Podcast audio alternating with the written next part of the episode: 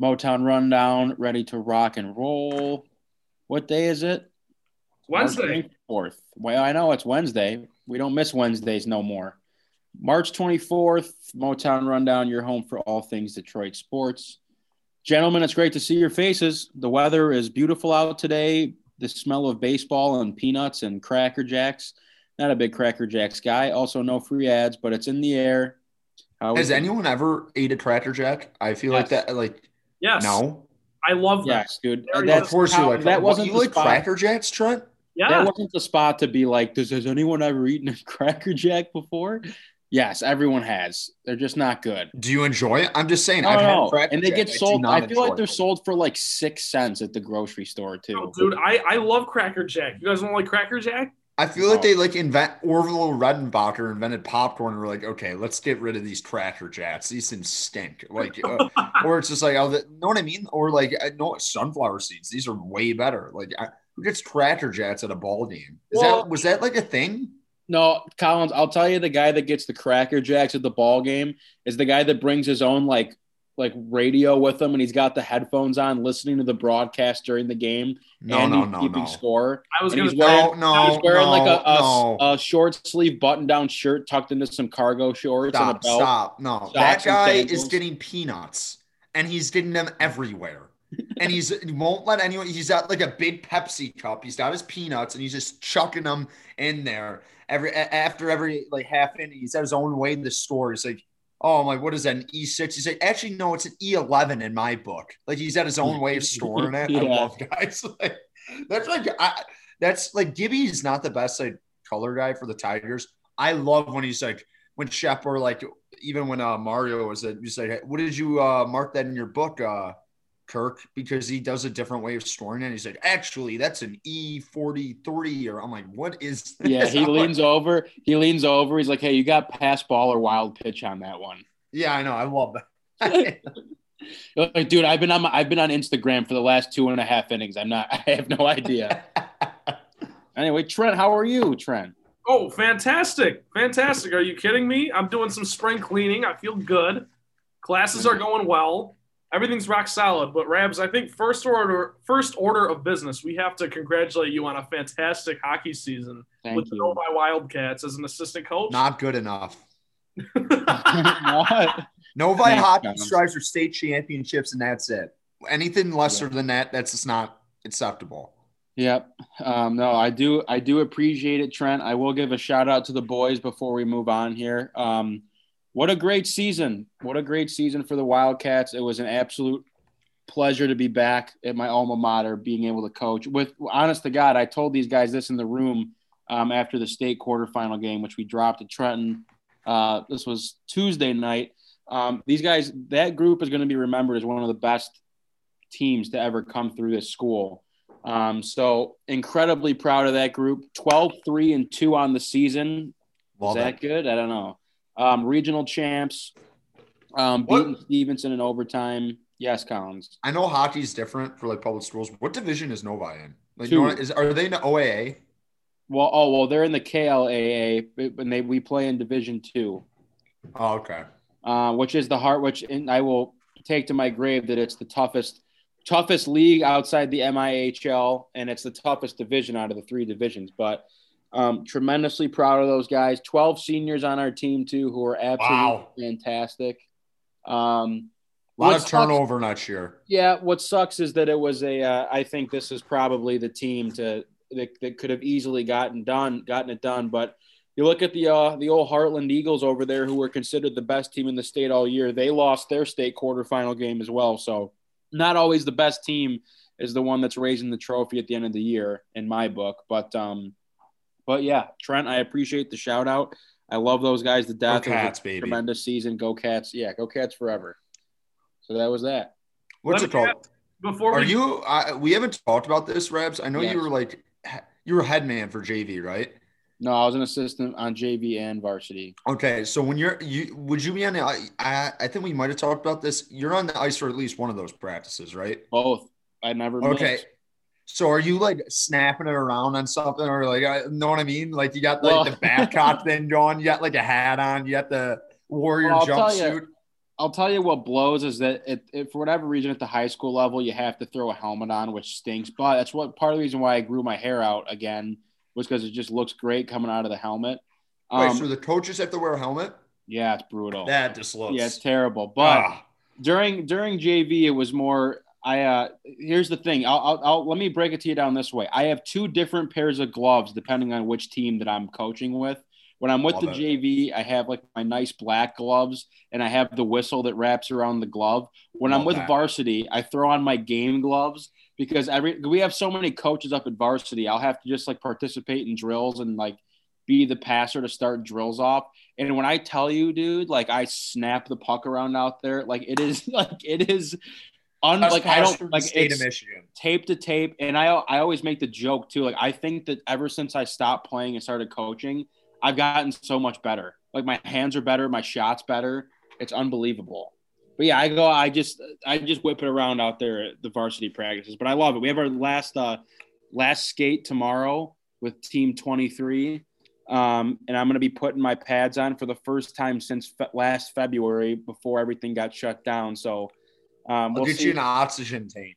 Yeah, we'll see how I'm moving out there. But that is like the one thing about hockey. I feel like every like buddy I've had that's ever played hockey, they haven't skated in like three months or something. The first time they skate, they're like, I can't move my legs. I was so tired. You know what I mean? Like, well, just, you're the, just bad. The, the thing about the thing about hockey, for whatever reason, is like there's being in really good shape and there's being in really good hockey shape.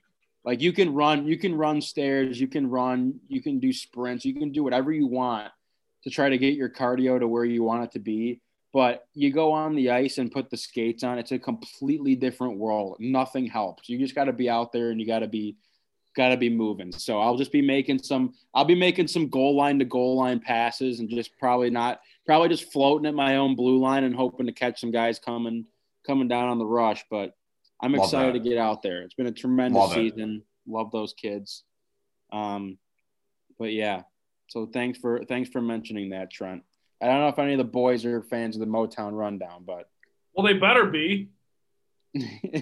I'll have to let them know. They should be.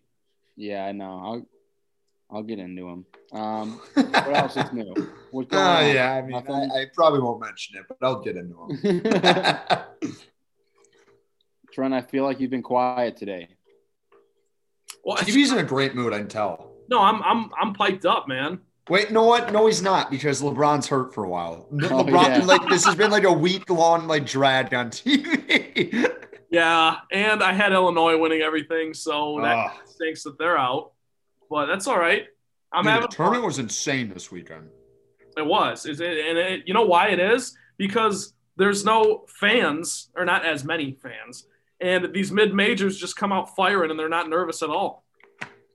I realized. Yeah, oh, I want. I had March Madness on here to, to discuss. Oh well, then let's I, get into it. I disagree with that, Trent. Why then? What, I think the less fans there are, the more advantage the better teams have. Because like the whole thing when you go to a March Madness, I don't know if you guys have ever been to like the first or second round. I went to, I think the years they were at the Palace and Michigan and Michigan State were both there. When like Trey Burke was there, I think it was when they went to the national title game and was it Gary Harris, Adreian Payne, Michigan State team that lost the Sweet 16 to Duke. But like if a lower seed is losing at like halftime and no one has any affiliation to the team except a small like little portion, the rest of the crowd is gonna get on the underdog. You know what I mean? Like I they kept on saying that. I was I disagree with that. Well, I don't know. I just think in general, like these bigger schools are used to playing in front of all these people, and then eh, I thought it was kind of the same thing in the NBA bubble, to be honest with you. I think that's why the Heat made it as far as they did because they didn't have to deal with the Boston crowd. Yeah. And I know, you know, the tournament's different because it's always a neutral site and whatnot, but it is what it is. I just think it's a weird year, and that's the only way you can really describe it. All these upsets are absolutely wild. They completely screwed me over. I have six Sweet 16 teams left. Is that good? No, that's not good. So, I how, how are you guys doing though? How are your brackets? Fucking horrible, dude. The Big Ten fuck the Big Ten, dude. Honest to God. The, the worst part about it is that the only team left is Michigan. That's the worst part about it. I got Michigan losing to Florida State in, in about three days here, but dude, like I, you know, I had, I, I'll tell you, I told you guys this when we talked about it. I had absolutely no feel for the tournament coming in. Like, Illinois losing was embarrassing. Ohio State losing off the hop was embarrassing. Good that good for Maryland for at least getting the game. Iowa sucks. I should have seen that one coming from a mile. That was away. yeah, that was not good. I mean, they suck. Gonzaga Gonzaga might win every single game by 30 points. I swear to God. Like good for them for actually being real. But I mean, it just just frustrating. I got eight teams right out of 16 in the Sweet 16 here. Just an absolute embarrassment. That's two, that's two better than me. I think Collins is doing better than everyone because Collins picked Gonzaga to go all the way. I well, have I, final. Well, I don't. What's it called? By the way, that Illinois like Loyola Chicago game, Loyola Chicago was like better. Like it wasn't even like they ups. They like there was wire to wire. They were like better. It was bizarre. Well, dude, watch. if I can, the, the, committee sucks. Okay, because look, bad I mean, no, no, Loyola Chicago was great all season. They're not an eight seed. They went for this stupid. They went for that TV matchup with Loyola Chicago and Illinois. That's what they were going for. They got it, and it's just, it, dude, it's ridiculous. And Collins, I got to give you some flowers because you were exactly right on Illinois. Like they just kind of seemed happy to be there and be a one seed and everything. I, I took them the national title, so how how right am I? well, yeah, but you always you always had that like opinion. That, I know, I know it, that was kind of like Ohio State too. Like there was like we had a nice season, we didn't really expect this. I mean, next couple of years. Yeah, no, so it's just it's it's wild. It sucks in the in the fact that like my bracket is done, so I, I'm I'm kind of done like keeping track of that part. But I'm still gonna gamble on the games. It's really fun. Um, you can't beat March Madness. That four great, great games this year. That, that four There's been some great games unreal. this year. Yeah, what's it called? I got Arkansas, Alabama, and John Gonzaga in my final four still left. So in one of my brackets, I can't win because it's it's like a huge bracket and there's so many different entries. If your bracket's aren't really good, you're not going to win. Other one, if Arkansas, Alabama, and Gonzaga are the final four and John Gonzaga wins it, I believe I win my bracket. Nice. Well, there you so, go. Here's my. I have. I have a couple more things on March Madness before we move on to do what the show, the podcast, is actually intended to do. Number one, I had Ohio over Virginia, and I was watching this game at Beerhead in Novi. No free ads, but I was at Beerhead after the regional championship win with the Wildcats. I, I believe it was the same night. So I naturally I got a bucket to myself. So I was a little bit, you know, feeling myself a little bit. Love it. I had Ohio over Virginia, and my my message to anyone that's ever picking a bracket: do not forget that Virginia. I don't care that they won the national championship in 2019. They lost to a 16 seed.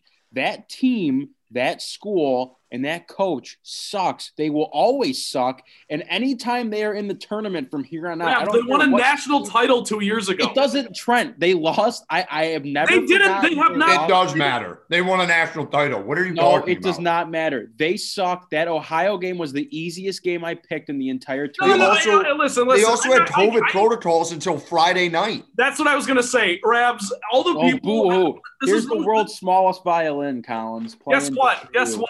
everyone taking credit for picking Ohio over Virginia. Good for you, man. I, I, would also I also picked the school that hadn't pre- that that had had a practice in the last seven days because Virginia didn't. I, I think it's a little overblown. I'm not saying you, but a lot of people were Virginia like Virginia should have won that oh. game too. A lot of people were like tooting their horn for picking Ohio over Virginia. Well, Virginia, Virginia's dead to me, even though I didn't pick them. Uh, Texas is dead to me. That wasn't um, good. Wait, and you... Kansas, by the way, Bill Self stinks. Yeah, like just just uh, talk eh. about wasting. Talk about a waste of time. better than them watching that game. Stinks, Kansas. Did you I have, have Kansas? Is that why you say growing, this? I have a growing yeah. list in my phone of coaches that I don't trust. Bill Self.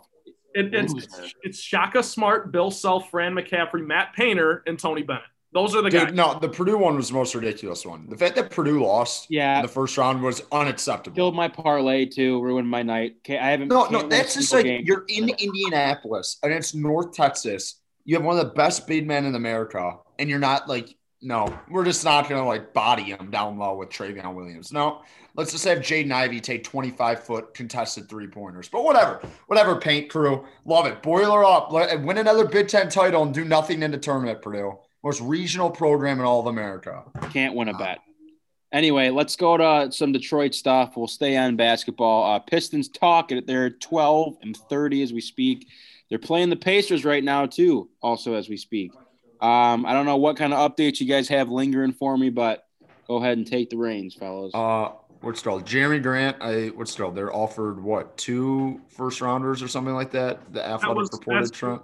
That is the rumor. Multiple firsts for Jerami Grant is the rumor. And and you know what, Collins? Before I let you go, I just want to say, if the Pistons turn down a, some kind of offer from like a desperate team like the Los Angeles Lakers, I I I'm going to my trust in Troy Weaver is really going to waver. That's all I have. Well, I, I, I want to hear what you have to say first. I really think what's it called? The team that the only team I think that's going to offer him would be like the Celtics, maybe, or maybe like it, maybe a team like the Pacers, where they would like package Warren or whatever, or I don't know what they would do. You know what I mean? Like it would be like a really weird team that would want him, and it would probably be like mid first rounders. But we've always said like I always thought this deal was gonna be like a flip and turn, and Jerami Grant has wildly exceeded my expectations and what's it called? I, it just seems like Weaver and them are like, we're fine. Like we're not like the asking price is super big because we want to keep him, and he seems to be happy here. Know what I mean? Even yeah, though the Pistons yeah, stink, sure. like Jerami Grant is happy with his role here. Like it might yeah, be different next year when say the Pistons might have an Evan Mobley or Cade Cunningham or Jalen Suggs when he's like, oh, we're like trying to feature these guys in the rebuild and I'm not getting the touches that I want. You know what I mean? But like right now, he loves life. But personally, I mean, two first round picks sound pretty good for Jerami Grant. You know yeah, what I mean? No, I, and you know what? I, I'm going to reiterate my whole philosophy on this team. I don't think, you know, given the way that that Troy Weaver has handled things in the in the early going of this rebuild, I guess the first official year of the rebuild, now that the Pistons have moved on from Andre Blake and Reggie and Derrick Rose and all those guys is like the, the, you, there's young talent that we love, and Collins and I have come on here every week, and we've talked about how great Isaiah Stewart's been. Killian Hayes is coming back soon, by the way. He's been cleared for on-court basketball activities, so that's great to see. So look for him in the in the recent you know coming weeks. But I just think that the, in, in Jerami Grant's contract, which is you know he, is, he signed a three-year deal, and we're obviously in the first year of that. I think by his third year, by his contract year, the Pistons could be on their way out of the rebuild. And that absolutely means that they could be a four seed at best, five seed, you know, kind of climbing that ladder, maybe not consistent real contenders, but just, you know, a good team that's above 500 or hovering around 500 and going to make some noise in the East. But, you know, that's in the future. So I guess my thing is like, if that is to happen, I don't really know if Jerami Grant is is going to get another contract offer from the Pistons. So that's why Collins, I say all that to say this. I agree with you in that if you are offered multiple firsts for Jerami Grant, why wouldn't you take it? Because at the very least, we always talk about opening up minutes, and Jerami Grant hasn't been a minute taker because he's been the best player, which has been fine. I like I look more at the guys like Mason Plumlee, who's a minutes taker, but you know, yeah, Jerami Grant, if he's not on the team, that just means more minutes for Saddiq Bey and Sekou Doumbouya. And, and you know what I mean? So, and, and whoever you draft this year, you know, Evan. I, by the way, I mean, we can talk about this later. Sekou. Yeah. Panic button on Sekou has been hit maybe like two weeks ago. Like it's, I'm smashing the panic button on Sekou. Yeah. and I hope I'm wrong, but I, I mean, we won't get in that. But Jerami Grant, since we're talking about the deadline's tomorrow, I don't think that the Pistons aren't going to move him. I really like unless they get like some like two first rounders and like Nesmith from the Celtics. Like I really don't see that ever working because I mean the Celtics have that trade exception, so they could do it. They could like you could have a weird trade with the Celtics, but I just don't I don't see that happening. But Jerami Grant turned 27 on March 12th. So he's got two more years on his deal. He'll be 29 when his deal's up. So the thing about it is, if you're not going to trade him, what is the deal after going to be? And I know this is looking really far into the future, but like, what it, if you're not willing to trade him now when he probably has the most value he's ever going to have because he has he has two and a half years left on his deal, and for what he's played like, he's been pretty cheap after everyone overreacted for the Pistons overpaying him. So like, I, I I'm not a, like they're not going to give him a max or anything, but are they give him another three for sixty? Is that the plan? Yeah, I, I don't know. And that's why, Collins, I, I agree with you that if you get that offer, you got to take it. I, I also agree with you that I don't think the Pistons will do it. But him all, and Weaver are two good of boys. Like you can tell, they're boys. And, and for all that you've laid out, you know, I, I actually I him being 29 and his contract year and the Pistons maybe coming out of that rebuild and maybe Saddiq Bey is your new big piece you're building around or something like that. I it, again, it's too early to tell with this kind of stuff, but Counts, you are absolutely right. His stock is not going to get any higher. So if you are having any inkling that you want to trade this guy, now's the time. Don't think it'll happen, but if I'm if I'm Troy Weaver, I'm absolutely trading Jerami Grant for two first round picks because that is exactly what you uh, what you signed him to do. In our opinion, Collins was to sign and flip him, and and he has completely exceeded expectations. He's played his ass off. Should have been an All Star this year. We all know how that went, and he the, the value is there. So I just think if you're rebuilding, which the Pistons are, this is how you do that. Well, I don't like. I'm fine with them having him long term. I think he's in, like the way he plays. Like he's not an above the rim type of guy. Like he's like he's a shooter basically. Comes off screens. He's a pretty good defender, and he's a lengthy guy. So I think he will, uh, barring injury, he'll be fine when he grows. Like going like, it's just I, I I never really expected the deal to be like. I thought it was gonna be like three for sixty. Like, hey Jerami, you have a good year, whatever. We can probably flip you in year two and, and, and we know you want to like a bigger role, we'll give you that and, and just know we might be willing to deal you in something. But like right now, I mean, he's been so good there this at this point, it seems like we're fine. We're gonna have him long term, which is fine. It's just interesting. I didn't expect that when they signed him. So all right, are we done on Pistons? Yeah, that's that's all I have. I'm worried about Sekou. We can talk about that next week, but I want to talk Killian about Hayes. Killian Hayes, come back! Everybody, get excited. Well, I mean, if Hayes is back, I mean, First of all, we got to talk about Hayes. Like, if Hayes is bad, you take another point guard, right? But that, I mean, again, these are way down, way down the line, way down yep. the line. Yep. All right. Yes. Um, I guess I probably owe the people some wing stuff here, real quick. Um, no, no, no. Hold up, hold up. You don't owe anything to anybody. Yeah, come on. I mean, go ahead. Well, what's up, Rab? What Rabs? What's it called? Did you watch the? You see the guy get fired, the ref? Yeah, ridiculous. That was that was uh, booty. There's makeup calls in every sport. Like, well, I think I I think looking back, first of all, yes, you're correct. Like makeup calls happen. Everyone knows in any sport, like the refs control the game. And I'm not saying it from like a like a point shaving standpoint. I'm saying it from a standpoint of like perfect example is like when our I was I'm thinking about our game against Trenton last night. Like there was a lot of like chippy shit after the whistles, like everyone's getting an extra shoving. If you don't nip that in the bud right away, like you it you allow it to continue. So i think to the point of of the referee i think his motive behind saying like i wanted to give nashville a penalty early was just kind of like it's you know just a way to control the game and keep things like under wraps. And you set that you set the tone of yeah. you know like hey you're not getting away with little chippy shit and, and ticky tack stuff the entire game. I think that referee too like in the grand I, am not going to pretend to be like one of those guys like i know every official that steps on the ice like some of those guys that just know like oh yeah this guy's this guy's bad because of a b and c but apparently in the grand scheme of things with with his nhl resume people are kind of not not everyone's favorite official. Uh, yeah, that's what I'm saying. But, I, but, for the guy, the guy is supposed to retire after this year too. He's got like a month left of his. Of They're his, like, nope, go career. kick rocks. But yeah, that was I don't know. That was that was weird. I didn't I don't know. Stupid. It just that's just how unfortunately today today's society is. Is like you hear something like that, it goes viral on social media, and then everyone panics and they go, "Oh, better fire this guy." Yeah. Like, hey, cancel it. cancel the NHL. Cancel. Yeah, yeah, cancel the NHL. Um, but the Wings right now, 10, 19, and four, still last in the Central Division. Um, they're right there with the Stars. Who the Stars now I think have only played four less games than the Wings bizarre how they go from being a Stanley Cup in the Stanley Cup final to just being absolutely horrible. Um, but there's that. Um, I guess other notes on the wings, the power play has been way better, which is fantastic to see. Um, I think that's the one thing that was like the you're like the laughing stock of the league because of how bad you were on the power play.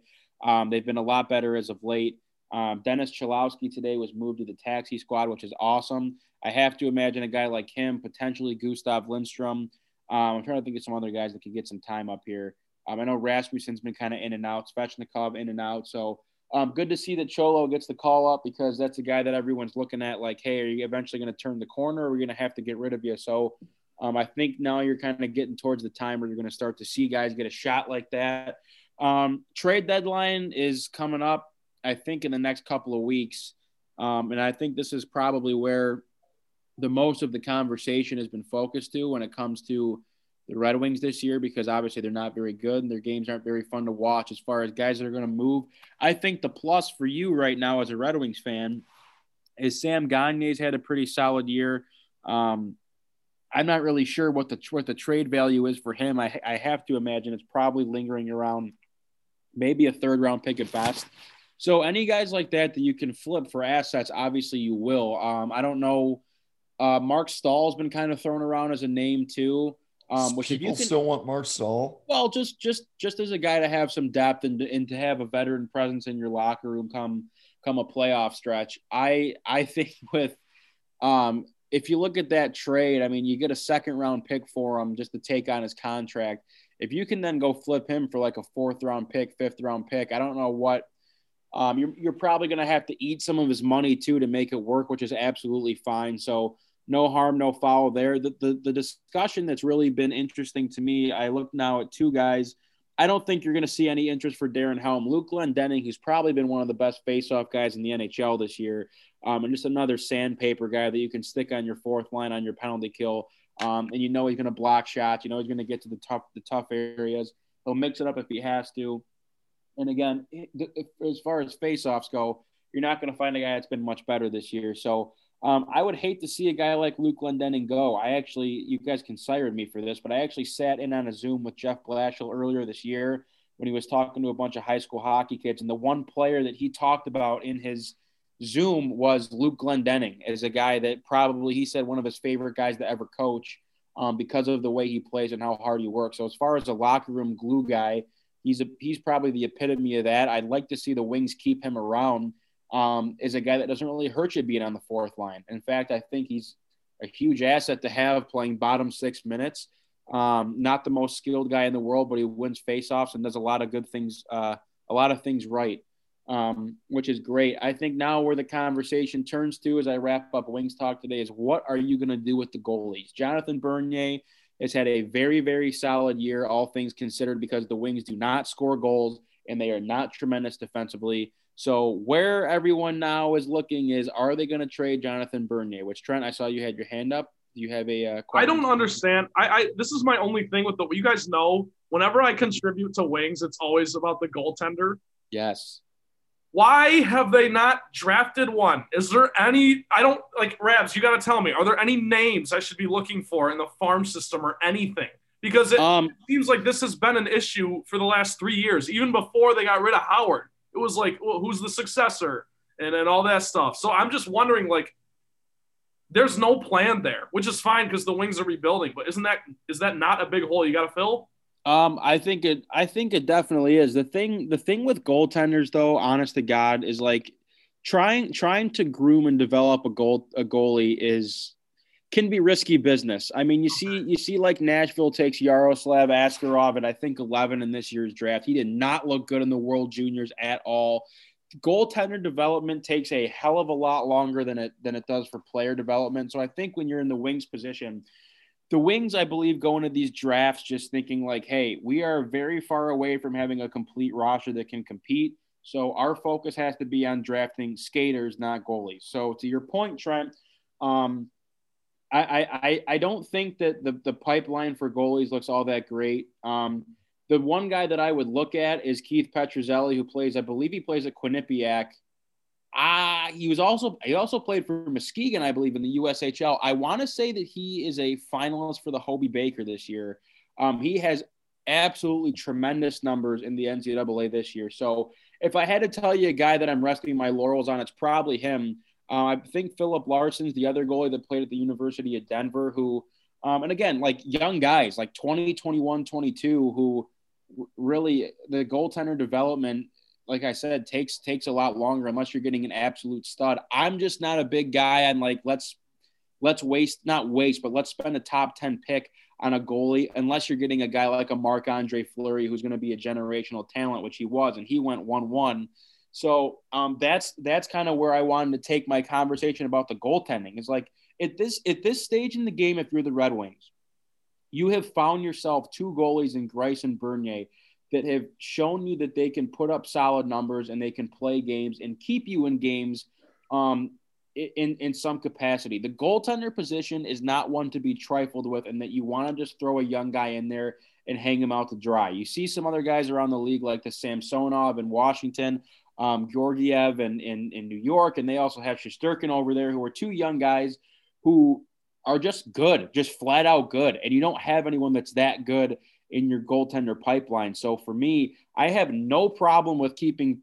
I believe Bernier might be a free agent after this season. He's going to draw interest at the deadline because goalies get hurt, things happen, and you know, to especially with this COVID stuff going on, to have a solid backup goalie like that is huge. So he will draw interest. I just would rather honestly see the Red Wings maybe sign him for one more year and you roll the balls out with Greiss and Bernier one more time as you hope that Keith Petruzzelli can make the jump and play some games in the AHL for you next year, which I have to assume he will. Same thing with Larsson. Um, and, and to your point, Trent, yeah, I don't know, but it's a, it's a, the, the goaltending thing is something to where if you have to, you can go spend some big money and get one in free agency. You can use some assets to try to go trade for a goalie. I don't think it's that pressing of an issue right now which is why I don't think that trading Jonathan Bernier at the deadline is necessary. But you're right. I mean, that's that's where all the question marks are at this point. Yes, Collins. One quick thing I want to ask because I, am gonna be honest, I haven't watched a game in maybe like two or three weeks. Are and I think like to a casual Wings fan like me and TB, who are maybe we catch like 15 to 20 games, maybe a little bit more than that, but we lock in for the playoffs you, you, when you think of the Wings, like for me at least, I'm like, when are we going to see Seider? Is that going to be this year or no? Um, I I don't think, I don't think you'll see him this year. I don't think you'll see Veleno this year either, just because I think I mentioned it way at the beginning of the year. So the way those guys I, I know they're loaned loan out. Right yeah, yes. but when is their loan done?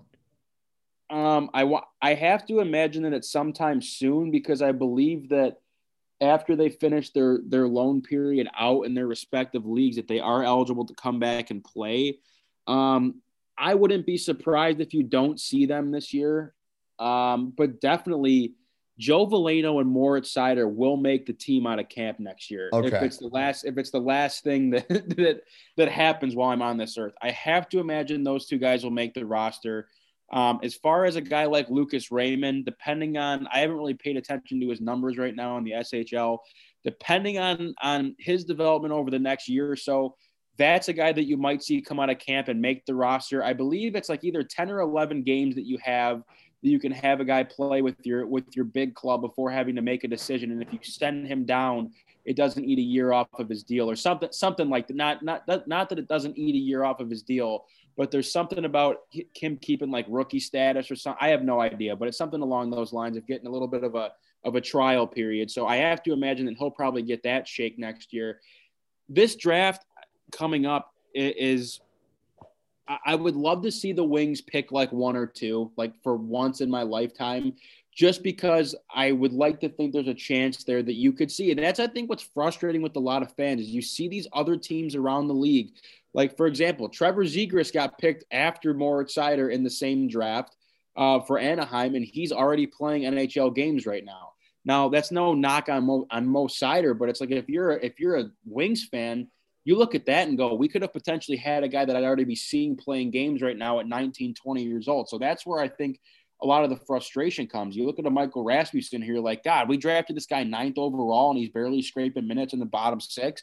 But like, yeah, that's just how it is. I mean, you know, I I'd like to think that picking one or two this year can get you a guy like an Owen Power who you can plug in right away and you're like, oh my God, here's this fresh 18, 19 year old kid that's already playing minutes. So um, I, I hope that somewhat answers your question. I, I just think that that's the time is coming.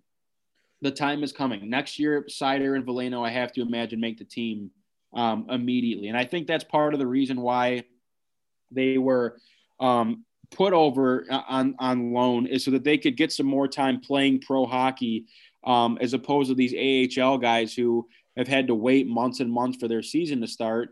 And these guys have already been playing in their season, so um, if they can hopefully come back after their seasons finish up overseas and, and play some games for the Griffins or even the Wings, I think they'll be roaring to go. And it was the right move to make versus having to wait for that AHL season. So with that, I'm done with Wings talk. Um, I believe they play Nashville again tomorrow. Um, but other than that, do we want to do some Lion stuff? Is there any Lion stuff to do before we do Tigers? TB texted us and said he's in on golf now. Oh, yeah. I just want to hear that. That's all we oh, have yeah. to do. Look, it was it was a little tongue in cheek. It was a little bit of a joke, but I, am starting. You know Were what? You hammered when you text that. That's definitely like you have a couple pops and you're like, no what? I'm in on him, yes, which I love. Which I, I love. And I was watching Jared Goff highlights on my TV from the Super Bowl run he made with the Rams in 2018-19. Here's my thing, though. I, I, I oh, you guys well know I always find a way to buy into this team. The schedule is hard as hell this season, so they're not going to be good. They're not going to be above 500. None of that. But what I will say is this: Jared Goff feels the pressure. Jared Goff restructures his contract. He saved the Lions 15 million dollars. He wants to win. By the way, all the stuff with Brockers has officially been put to rest because way blown out of proportion. Those two guys are.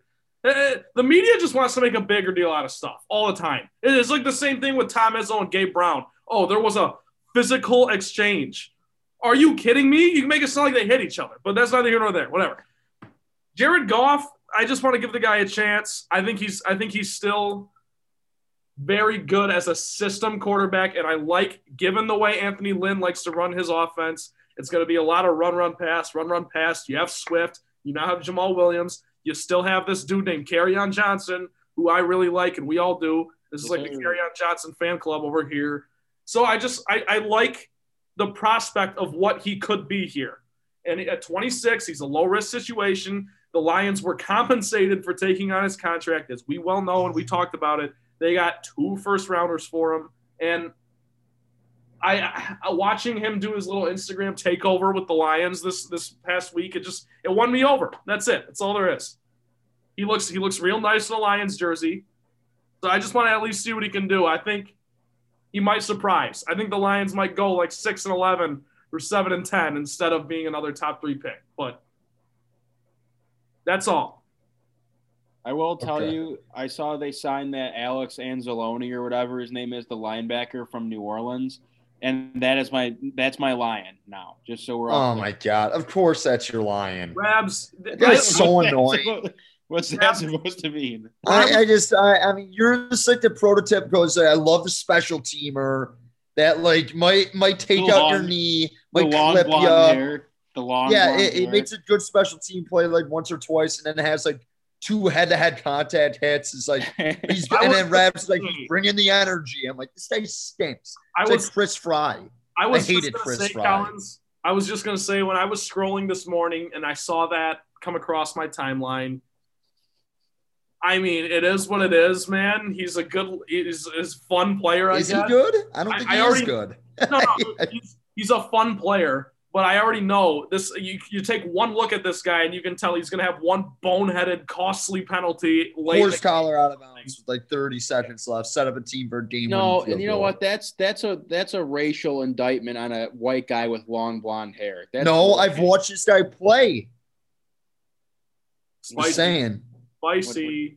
Anyways, that's all the Lions stuff we got to talk about. Also, really like the Lions wide receiver room that they're kind of putting together. They're going for speed now. All these guys run under like a four-three instead of. They're going to draft a wide receiver. Well, yes, it does seem that if they if they don't move out of seven, out of seven, they have to. But again, we should probably. When is the draft? We should probably talk about that soon, right? Like is it bad that it's, it's in April again, right? Yeah, it's like isn't like isn't like April twenty something. It's like I feel like it's always April twenty third.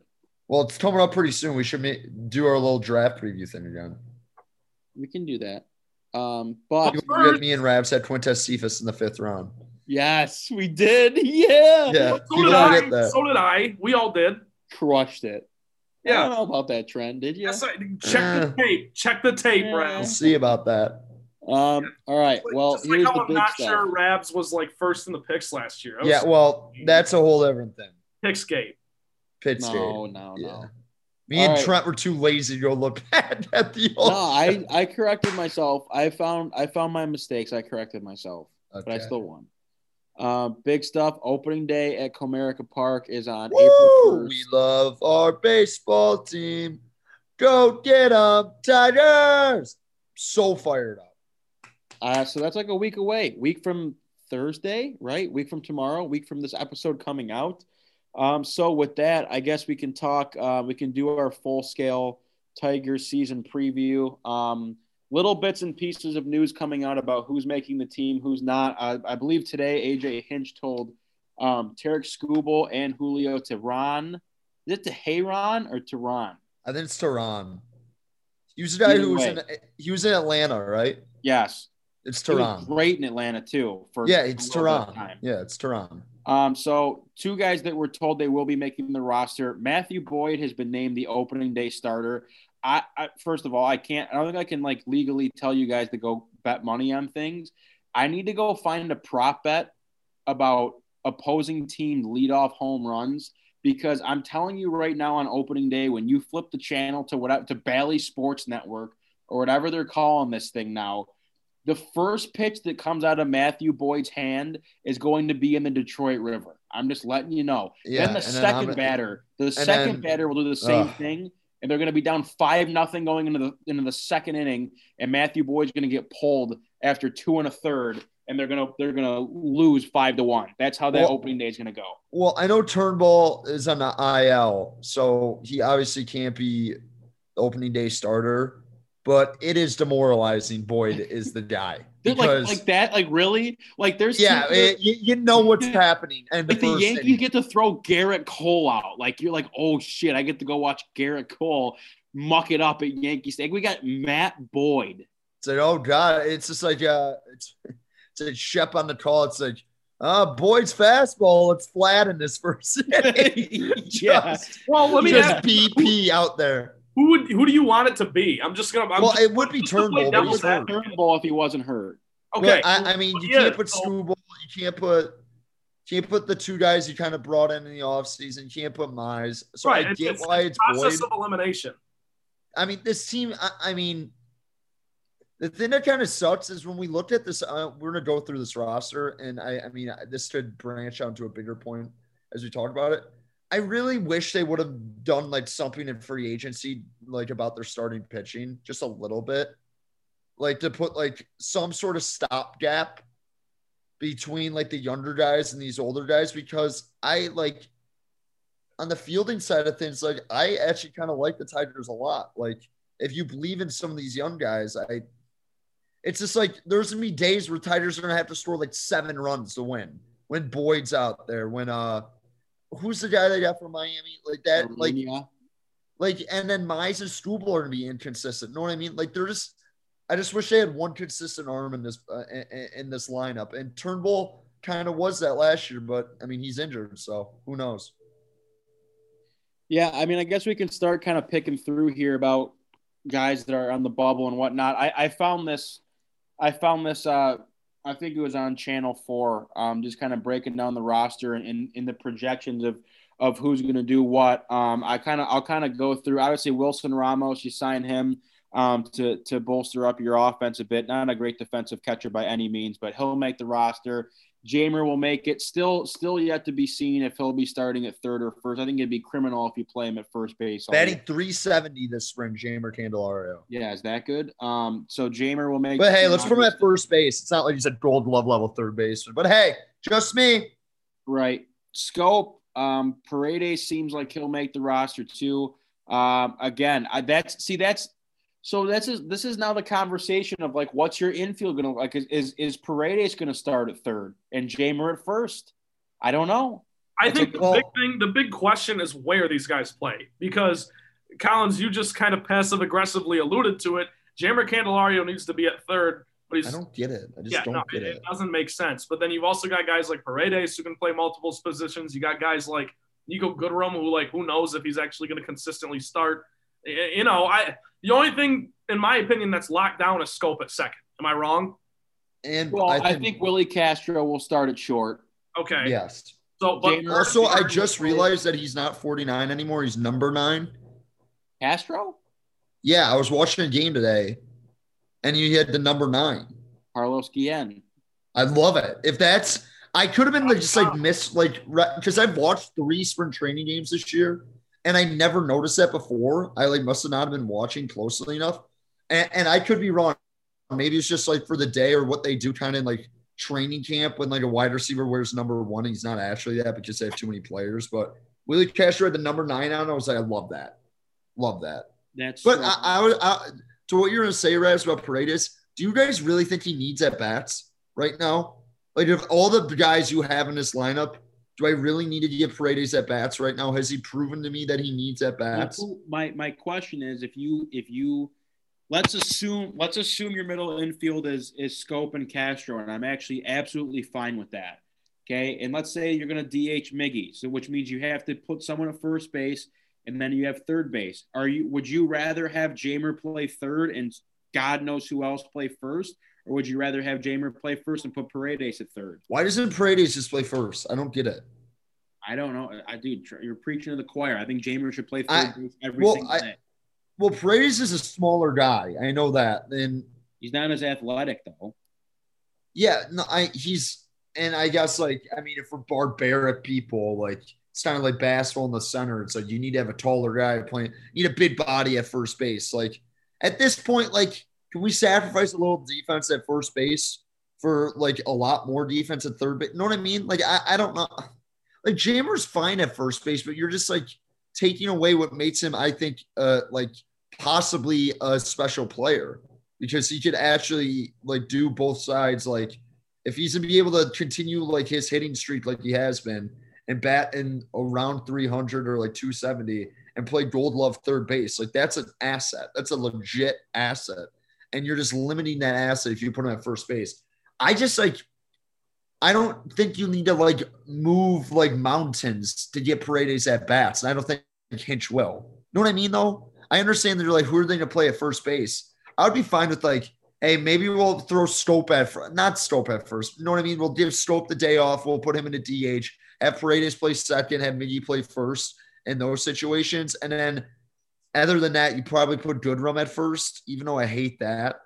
I would I much rather would see Paredes in the lineup, but if like, has Paredes done any run at first base? Like, I haven't watched that many spring. Don't believe games. so. Yeah, so like I that's like not that's happening. the thing. Like we all like we all I feel like we talk about first base like it's like a, oh we need a guy like we need a guy to, to bat in the lineup but just stick him at first. Like you have to learn how to play first base. Yeah, but like what's that like if you can play third base, you can play first base. I truly believe that.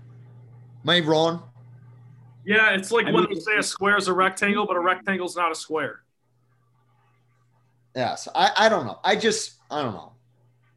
I think they're all. I I I, I just would hate if Jay like it's fine if you play Jeimer at first for like.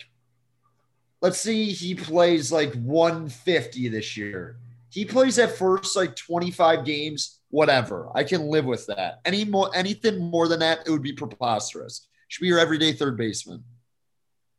That's fair enough. Um, to to me, the outfield is a mess. Uh, we, have talked about it a lot. I uh, I it's guess a good mess though. It's it is a mess, but it's a good mess because it doesn't. I'm not gonna say it doesn't matter who you put out there because, like in my opinion, Christin Stewart kick rocks. But like, well, he's done. He's yeah, been no, done. I, I, but uh, like a guy like Reyes, who we were kind of talking about before the show started, like uh, uh, he's gonna be like your rotating outfielder. That to me is stupidity. But you know, I, I guess there's a lot of viable candidates in the in the outfield. So Collins, I know you feel some type of way about that. Well, I just I don't understand bringing in older guys so you know who they are, and just like, hey, Victor Reyes, you want to be our fourth outfielder now? After for like sixty games last year, would you argue he's maybe their second best player in the field? Like, yeah, no, like, know what I mean? Like, best positional player. Like, he was awesome last year. He really was. And like he didn't strike out as much. He shortened his swing. He had a really good approach at the plate and dri- drove in some like. I feel like at, at nightly it was like okay, Willi Castro drove in a run. Reyes drove in a run. Did anyone else drive in a know what I mean? Like it always kind of felt like that when it came to the Tigers last year. And for them to just be like, okay, Mazara, we signed you, so I guess we have to play you and right. Like, what is that? Yeah, that's bull. I do. I totally agree. I, I, I, I think that Jacoby Jones, until he shows you a reason not to, for him to start in center field, you have to play him every day in center field. Well, Reyes, I think, was his best playing left field, but it sounds like that's where this Robbie Grossman will play, even though he's been dog shit at the plate this spring. Hit a bomb today. And then, well, again, it looks like Mazara is going to play in right. I told you, I think I texted you guys, Akil Baddoo is going to make this roster, and it sounds like he absolutely is. Um, I he, has been pretty tremendous in, in spring training. I think he's batting like 344. Four homers. Yep. I think he's got four homers. Collins, go. I will say this to anyone who wants to play Akil Baddoo over Jacoby Jones, say it to my face and see what happens. Just say it to my face and see what happens. The guy's had like what, like 50 at bats in spring training, no major league at bats. Let's relax. Okay. Can we relax on that? Like, I, am excited about him too. Hopefully, he's a nice piece in the future. But anyone, you know what? I'm gonna I'm gonna single him out, and, and he's in my group chat. Daniel Uticansey, the king of the prospects. I I'm gonna tell him to listen to this portion of the episode. Relax, dude. He can he can he can kick rots in Toledo for a little bit before Jacoby like gets injured midway through the season. I don't like I I I Akil looks very good. I understand that, but like let's relax here. Jacoby Jones is a center fielder this year. I just right. don't want to hear it anymore. But that's just the guy who I think deserves to make the roster based on how good his spring was. Um, that's fair. That is fair. That is fair. He'll probably keep. He'll probably keep a guy like. I mean, Derek Hill probably won't make the roster. I mean, def, his defense is, is his best part of his game, um, but I he probably won't be making this roster. And Daz Cameron, I believe, was was hurt a bit in the offseason. Um, and the fact that you can still play him in the minor leagues as a two-way player, like go ahead. So he'll he'll keep Daz Cameron down in AAA or AA for a bit, wherever they decide to start him. I assume it's AAA. Um, but other than that, I'm fine with Baddoo being your guy that's that's going to be a reserve outfielder. But that's also where Mazara should be, and Victor Reyes should be playing every single day in the outfield. And I can't sit here and watch even a guy like. I mean, I don't think Harold Castro plays the outfield. I feel like he's uh, yeah, he played a little bit. Of, I think he played a little bit of left last year. A lot of left, actually. I feel like that's all he played. But it's like Trent said, it's probably a good mess to have. Um, real quick on like the catchers, you'll obviously have Ramos. It looks like Jake Rogers is just not making making the roster. Attaboy, Jakey. I mean, like they're gonna. It looks like Grayson Greiner's the guy. And last year, probably I got an apartment in Toledo already. I, I will. I will admit that I was probably I'm higher on Grayson Greiner than everyone else in the world. I think last year I came back down to earth because he actually can't hit. So the fact that he's going to be your your backup catcher this year, and I'm sure Jake Rogers will get some will get some time, but like, my God, man, really, Jake, like I, I feel like Jake Rogers was supposed to be like the poster child of this rebuild, and just at no point has shown you anything to where you're like this guy can play every day in the major league. So other than that, um, that's all I have for position players until we do pitchers. So if anyone else wants to jump in on the position players, by all means, because I think pitchers is a whole a whole other topic that we have to cover in its entirety. Well, what's it called? I wanted to mention Riley Greene and Tork a little bit. What they did spring. Tork didn't look good at the plate. No, strike no, out a it, ton, a ton. Yeah, no ifs, ands, or buts like that. I mean, is what it is. He just didn't look good this spring. I don't. I mean, he hasn't played baseball in forever. It is what it is. Riley Greene been very impressed with. I think Riley Greene is going to be on this team some point this year. I haven't looked at his contract really hardly, but I'm assuming there's some term stuff. But like he, I don't know if he's exactly like ready, ready there. But like you just see flashes as him where he just hits ropes. So I just wanted to mention Riley Greene. He, I, I was excited every single time I saw highlights or any game I watched of him play in spring. Good. Trent, anything else? Position players.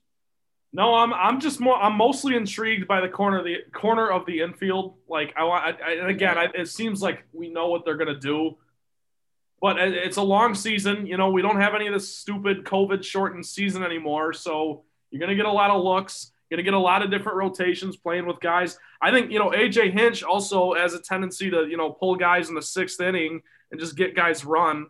And, you know, that's, I can't disagree. So, and it, basically, no, to answer your question, I got nothing really to add. I just, I think we should talk about the pitching rotation. Well, we have to mention Miggy is in the best shape of his life. Yes. That you is, have to. Yeah, he's in the best shape of his life. Come on, guys. We forgot to mention that. Only the facts. Oops. Um, so I guess let's move to the pitchers. Um, we talked about Matthew Boyd's going to be your opening day starter. Scoop up to Hayrod. We'll figure it out however Gibby says it on opening day. Um, two guys that will be in your starting rotation. Once uh, Spencer Turnbull is healthy, um, he'll be there probably as your number two guy, I have to imagine. Um, Ureña will be there probably in your four or five spot, and Casey Mize, who it's it seems like they've kind of kept under wraps a bit as far as what they're going to do with him. I have to imagine he'll be your fifth or sixth starter, which I'm fine with. Um, and you have to expect some inconsistency still from his game. The the big things now, as you've heard me mention those names, and you're probably scratching your head asking, where is this guy? Michael Fulmer and Daniel Norris are two guys who it's I, I, look i will advocate for daniel norris being a starting pitcher until the day that i die. I love him for reasons outside of baseball primarily and that's why i'm so high on him i think. But if daniel norris can even have a piece of what he had last season um, for the most part i think he will be an absolute weapon to have in the bullpen as a left-handed pitcher um, and then it comes to uh, Michael Fulmer, who it sounds like they're going to put in the bullpen, which to me I think is an incredible disservice to him as a pitcher. Like I don't know why he for a guy that was on a pitch count all of last year to try to get him primed to pitch this year, and now you're going to stuff him in the bullpen and not let him get innings. I think it's just I think it's just stupid. I, I think he is going to get innings though. I think he is. I think I think he's going to be your go-to. Not to cut you off, Rabs. I just I definitely think, you know, because they talked about doing a six man rotation for a while, and now it's not looking like that's the case, correct? Well, with turn and when Turnbull comes back, they they probably will. But for now, I I mean I I doubt it. I just I the thing I hate, Trent, I hate I hate watching guys like Norris and Fulmer go out there and throw 45 pitches and they get through two innings and they're done. Yeah, no, and I, I understand that because you have to be patient. I just I think Fulmer is going to be the guy. It's it's a little unconventional, but I think Fulmer is going to be the guy coming out of the bullpen. Like you know, you, you got some of these guys are young. Like Skubal, Skubal could be a mess in his first outing, and, and Fulmer comes in basically pitches like four or five innings. Like you don't. You don't that's like the Norris and Alexander spot. I thought so. Well, that's fair. That's fair. And again, maybe maybe Fulmer's having a little bit more of an issue than we think. You know, these guys know more than we do, so Yep. Well, I mean, he hasn't looked great since his injury. Yeah, and, and Rabs, maybe instead of putting him on that pitch count, they're just going to try this approach instead, where you just, you know, it's a steady diet from the bullpen. Who knows? Well, if they're not, I'm might, very curious. Might his career, it really might. It might be what he needs to kind of take some pressure off and turn it around. Well, I think so. He was so productive for a couple of years. I think, regardless of what happens this year, there'll be another organization that takes a shot on him. Like I just I, I that's just kind of how this stuff works. I think, but um, I'm really interested if Skubal. First of all, I don't know if Mize is like actually making the team. I know it seems like that, but like it's kind of weird to me that they didn't announce Mize is also on the team too. Well, like, like if he doesn't make it though, I think we all know he's going to end up there at some point this. No, season. no, no. I know he is. I just I I I don't necessarily know if he's on that opening day roster. Fair. Because I, I, they it's been they've like Rap said they've been super weird about it. We talked about it before the show even started today. Was he even on the roster? Like I, who knows? But like, I mean, maybe I I could see them trying to use Fulmer like they did Norris and Alexander last year, and maybe like give Fulmer a spot start or two. But like you said, Rabs, I, it, if this was the plan all along, and I know they have a different manager now, but they still have the same management. What what was the point of last year doing that? It was stu- like you're right, Rabs. And, and the grand stream of things, like that was stupid. Like to, I mean, you're you're putting a guy on a pitch count who's not even going to throw that many pitches as a reliever. So I don't. I mean, yeah, it didn't make sense. I don't know, and and uh, Daniel Norris too, who's on a bit who's on a bit of a pitch count. But look, honest to God, man, like we we talk about the the having that great problem of like now that all these arms are starting to make their way in, like your Mannings and your Burrows and your Funkhouser, and those are guys who I don't know how many of those guys will make the roster out of camp, but you know, at a certain point, like if, if you can't if you can't get a guy innings in your starting rotation, I mean, you can throw him in the bullpen, and who knows? Like you know, you gotta you gotta have to pitch in the late innings, and especially now too, like the way the game is going, if like starters starters aren't going seven eight innings, like they're just not. So to have guys in the bullpen like a Michael Fulmer who has the arm stamina of a starting pitcher, and same thing with Daniel Norris. Um, then I guess I guess all the better. Um, but as far as other suspects in the bullpen, um, Cisnero will be there. Um, Greg Soto will be there, who is great for a little bit of time uh, last season. Brian Garcia will be up there. I well, who's closing games this year? Is I have no idea. That was one thing that when you watch sprint training games, I watch like the first five innings and I tune out because no, I, like they usually put in like backups and stuff like that. I haven't really watched any of the bullpen, to be honest.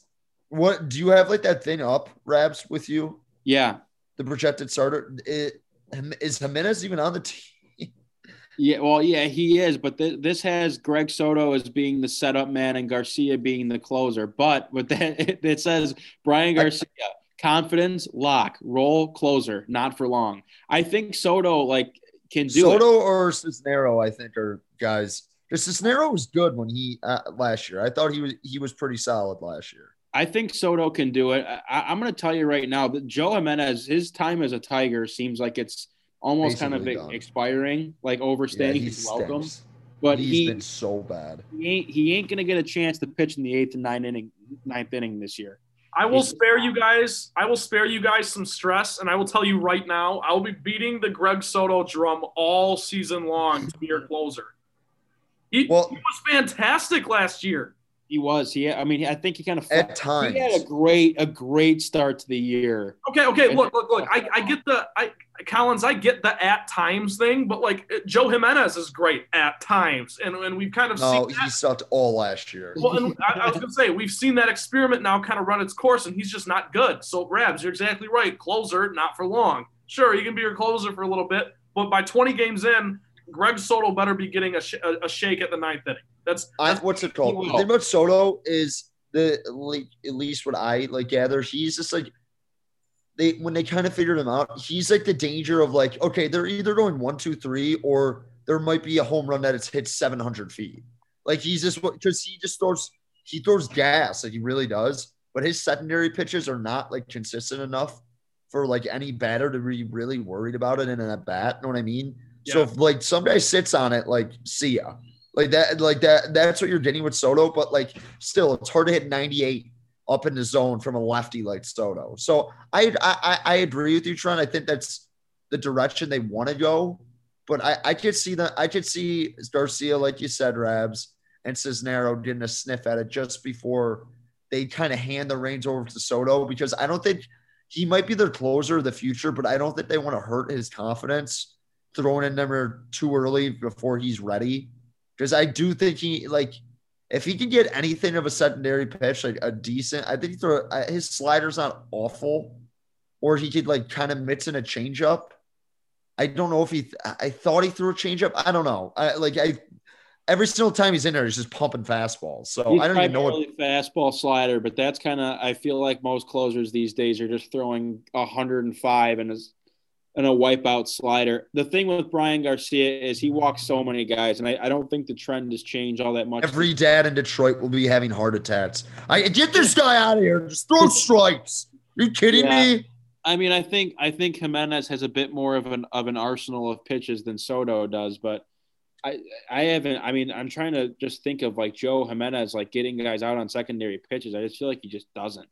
So uh, it's like to me, it's I mean, it's it's Soto. It should be Soto, and I'm sure it will in due time. But as you said, it's all that's that's the thing you have to understand, and it's what's incredible about Major League Baseball and the sport of baseball in general, and how good these hitters have gotten is like you put anyone you put anyone at the play like the best closers in the game like five to ten years ago if you could throw like 95 to like touch 100 you're like elite. But now it's just gotten to a point where it's like everyone can catch up to the fastball. You have to have a secondary pitch. And if you don't have a secondary pitch, then you got I mean like like we don't need you out here. It's great that you throw 100, but what do you got for number 2?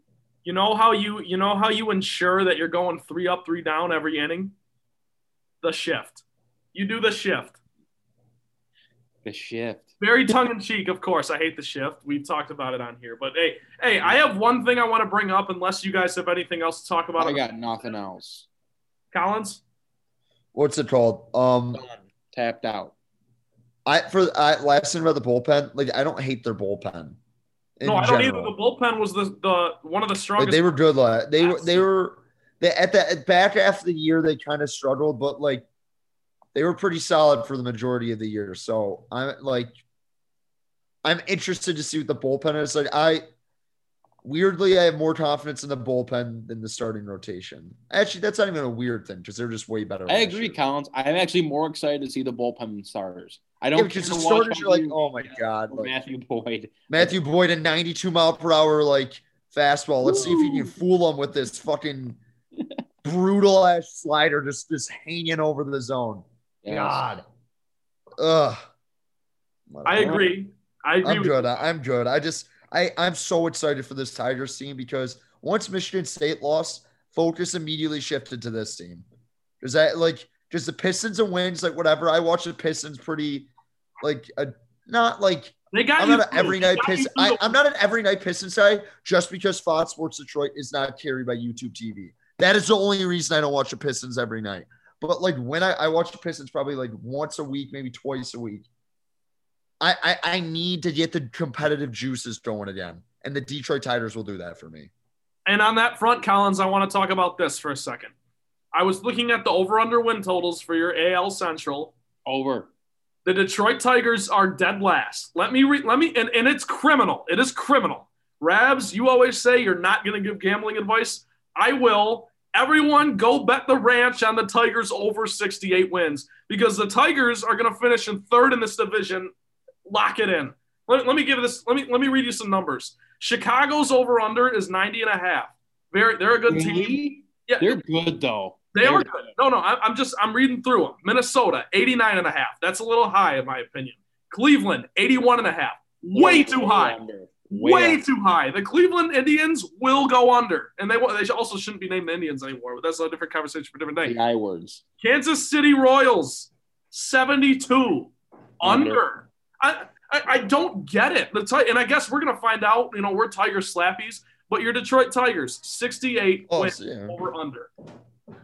Uh, I, I, I can't stress to you how, how important and how, how strongly I feel about this. The Detroit Tigers are finishing in third or fourth in this division, not fifth. Take the over, take the under on Cleveland. That's all I have to say. By the way, guys, that right there, I forgot I was like even on the pod. Like one of my roommate's girlfriends say, "Bye, Ryan." I'm like, "Bye, Aaron." We just mid podcast, so that I didn't even hear you. uh, I heard it, but I acted like nothing happened. But we're good. Any, anyways, anyways, and I think you guys all concur with me. Yes over Tigers 68 and 68 wins and under Cleveland 81 and a half. Well, under Cleveland 80 like I actually don't know how they're going to store runs. Like who's in their lineup like still? Ramirez. Yeah, Jose Ramirez, cool.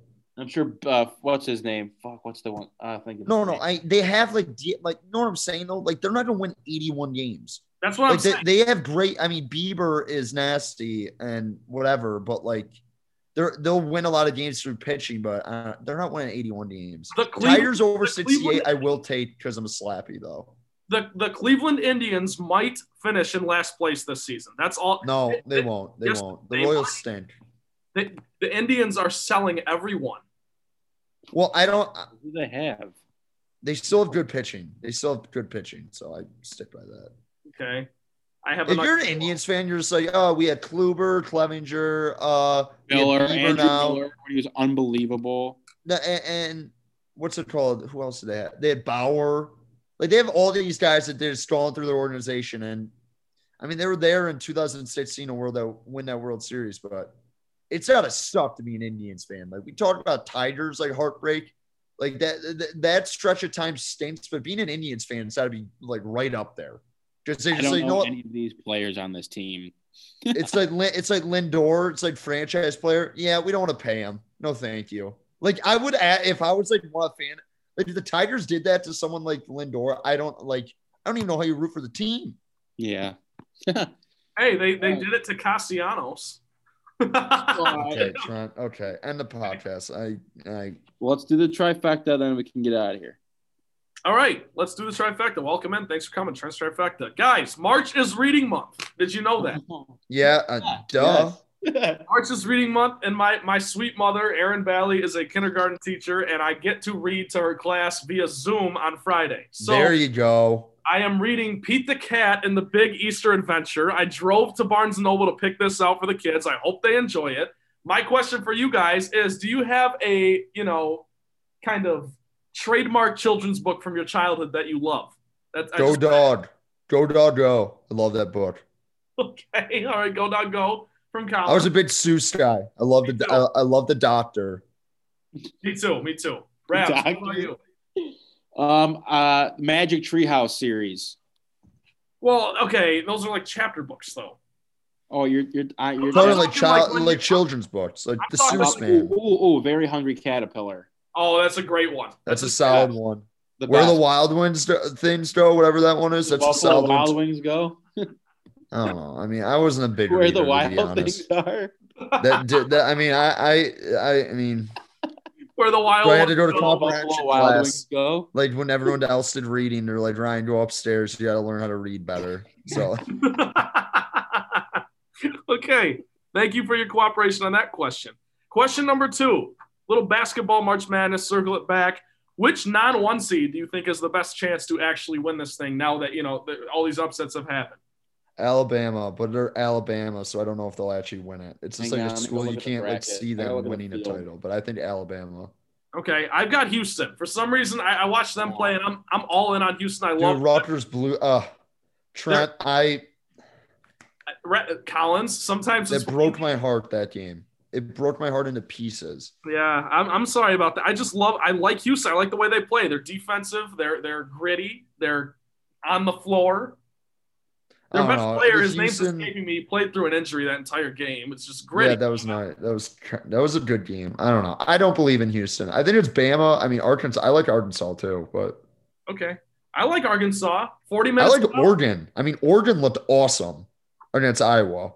Yeah, but you're also a Payton Pritchard stan, so you just kind of. Well, what's it called? I didn't like. If you look at their thing, my cousin told me this the other day. It said when all their players are healthy, like they've been banged up all year, they're thirteen and two.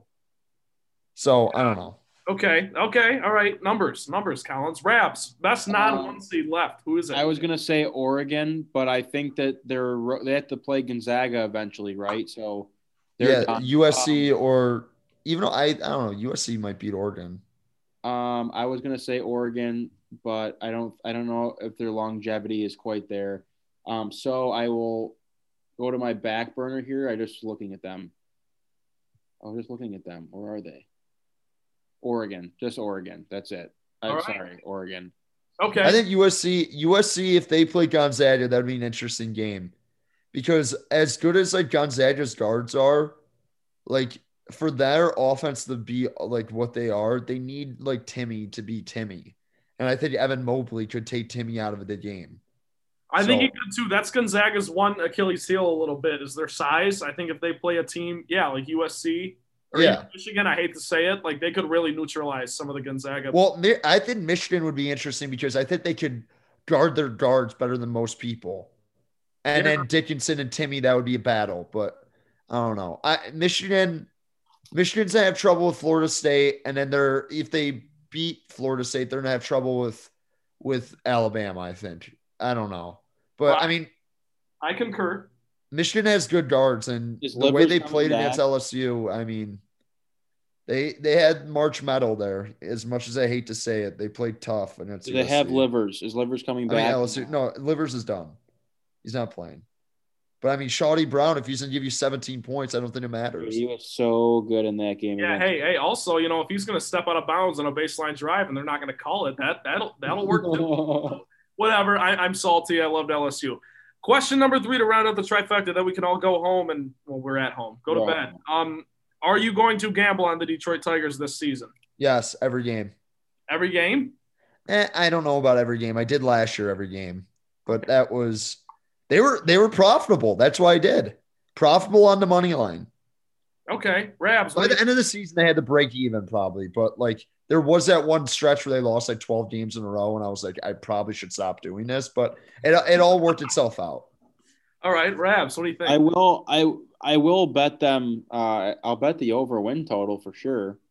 Um as far as like betting every game, uh no. How about first this? inning? Uh, first inning over one and a half runs. Rabs. Oh, I will. I will take opening day. I will take a lead. I'll, I'll, throw some money on the leadoff hitter putting a ball into the Renaissance Center. I was Rabs. I was just going to say, why bet every game when you could bet every five games and take the other team's money line when Matthew yeah, I look. I Never. I hate to be that guy because I try to be positive. These guys are professional athletes. Matthew Boyd is a good man, but they made a huge mistake by not trading him that year. We know. Was- we know.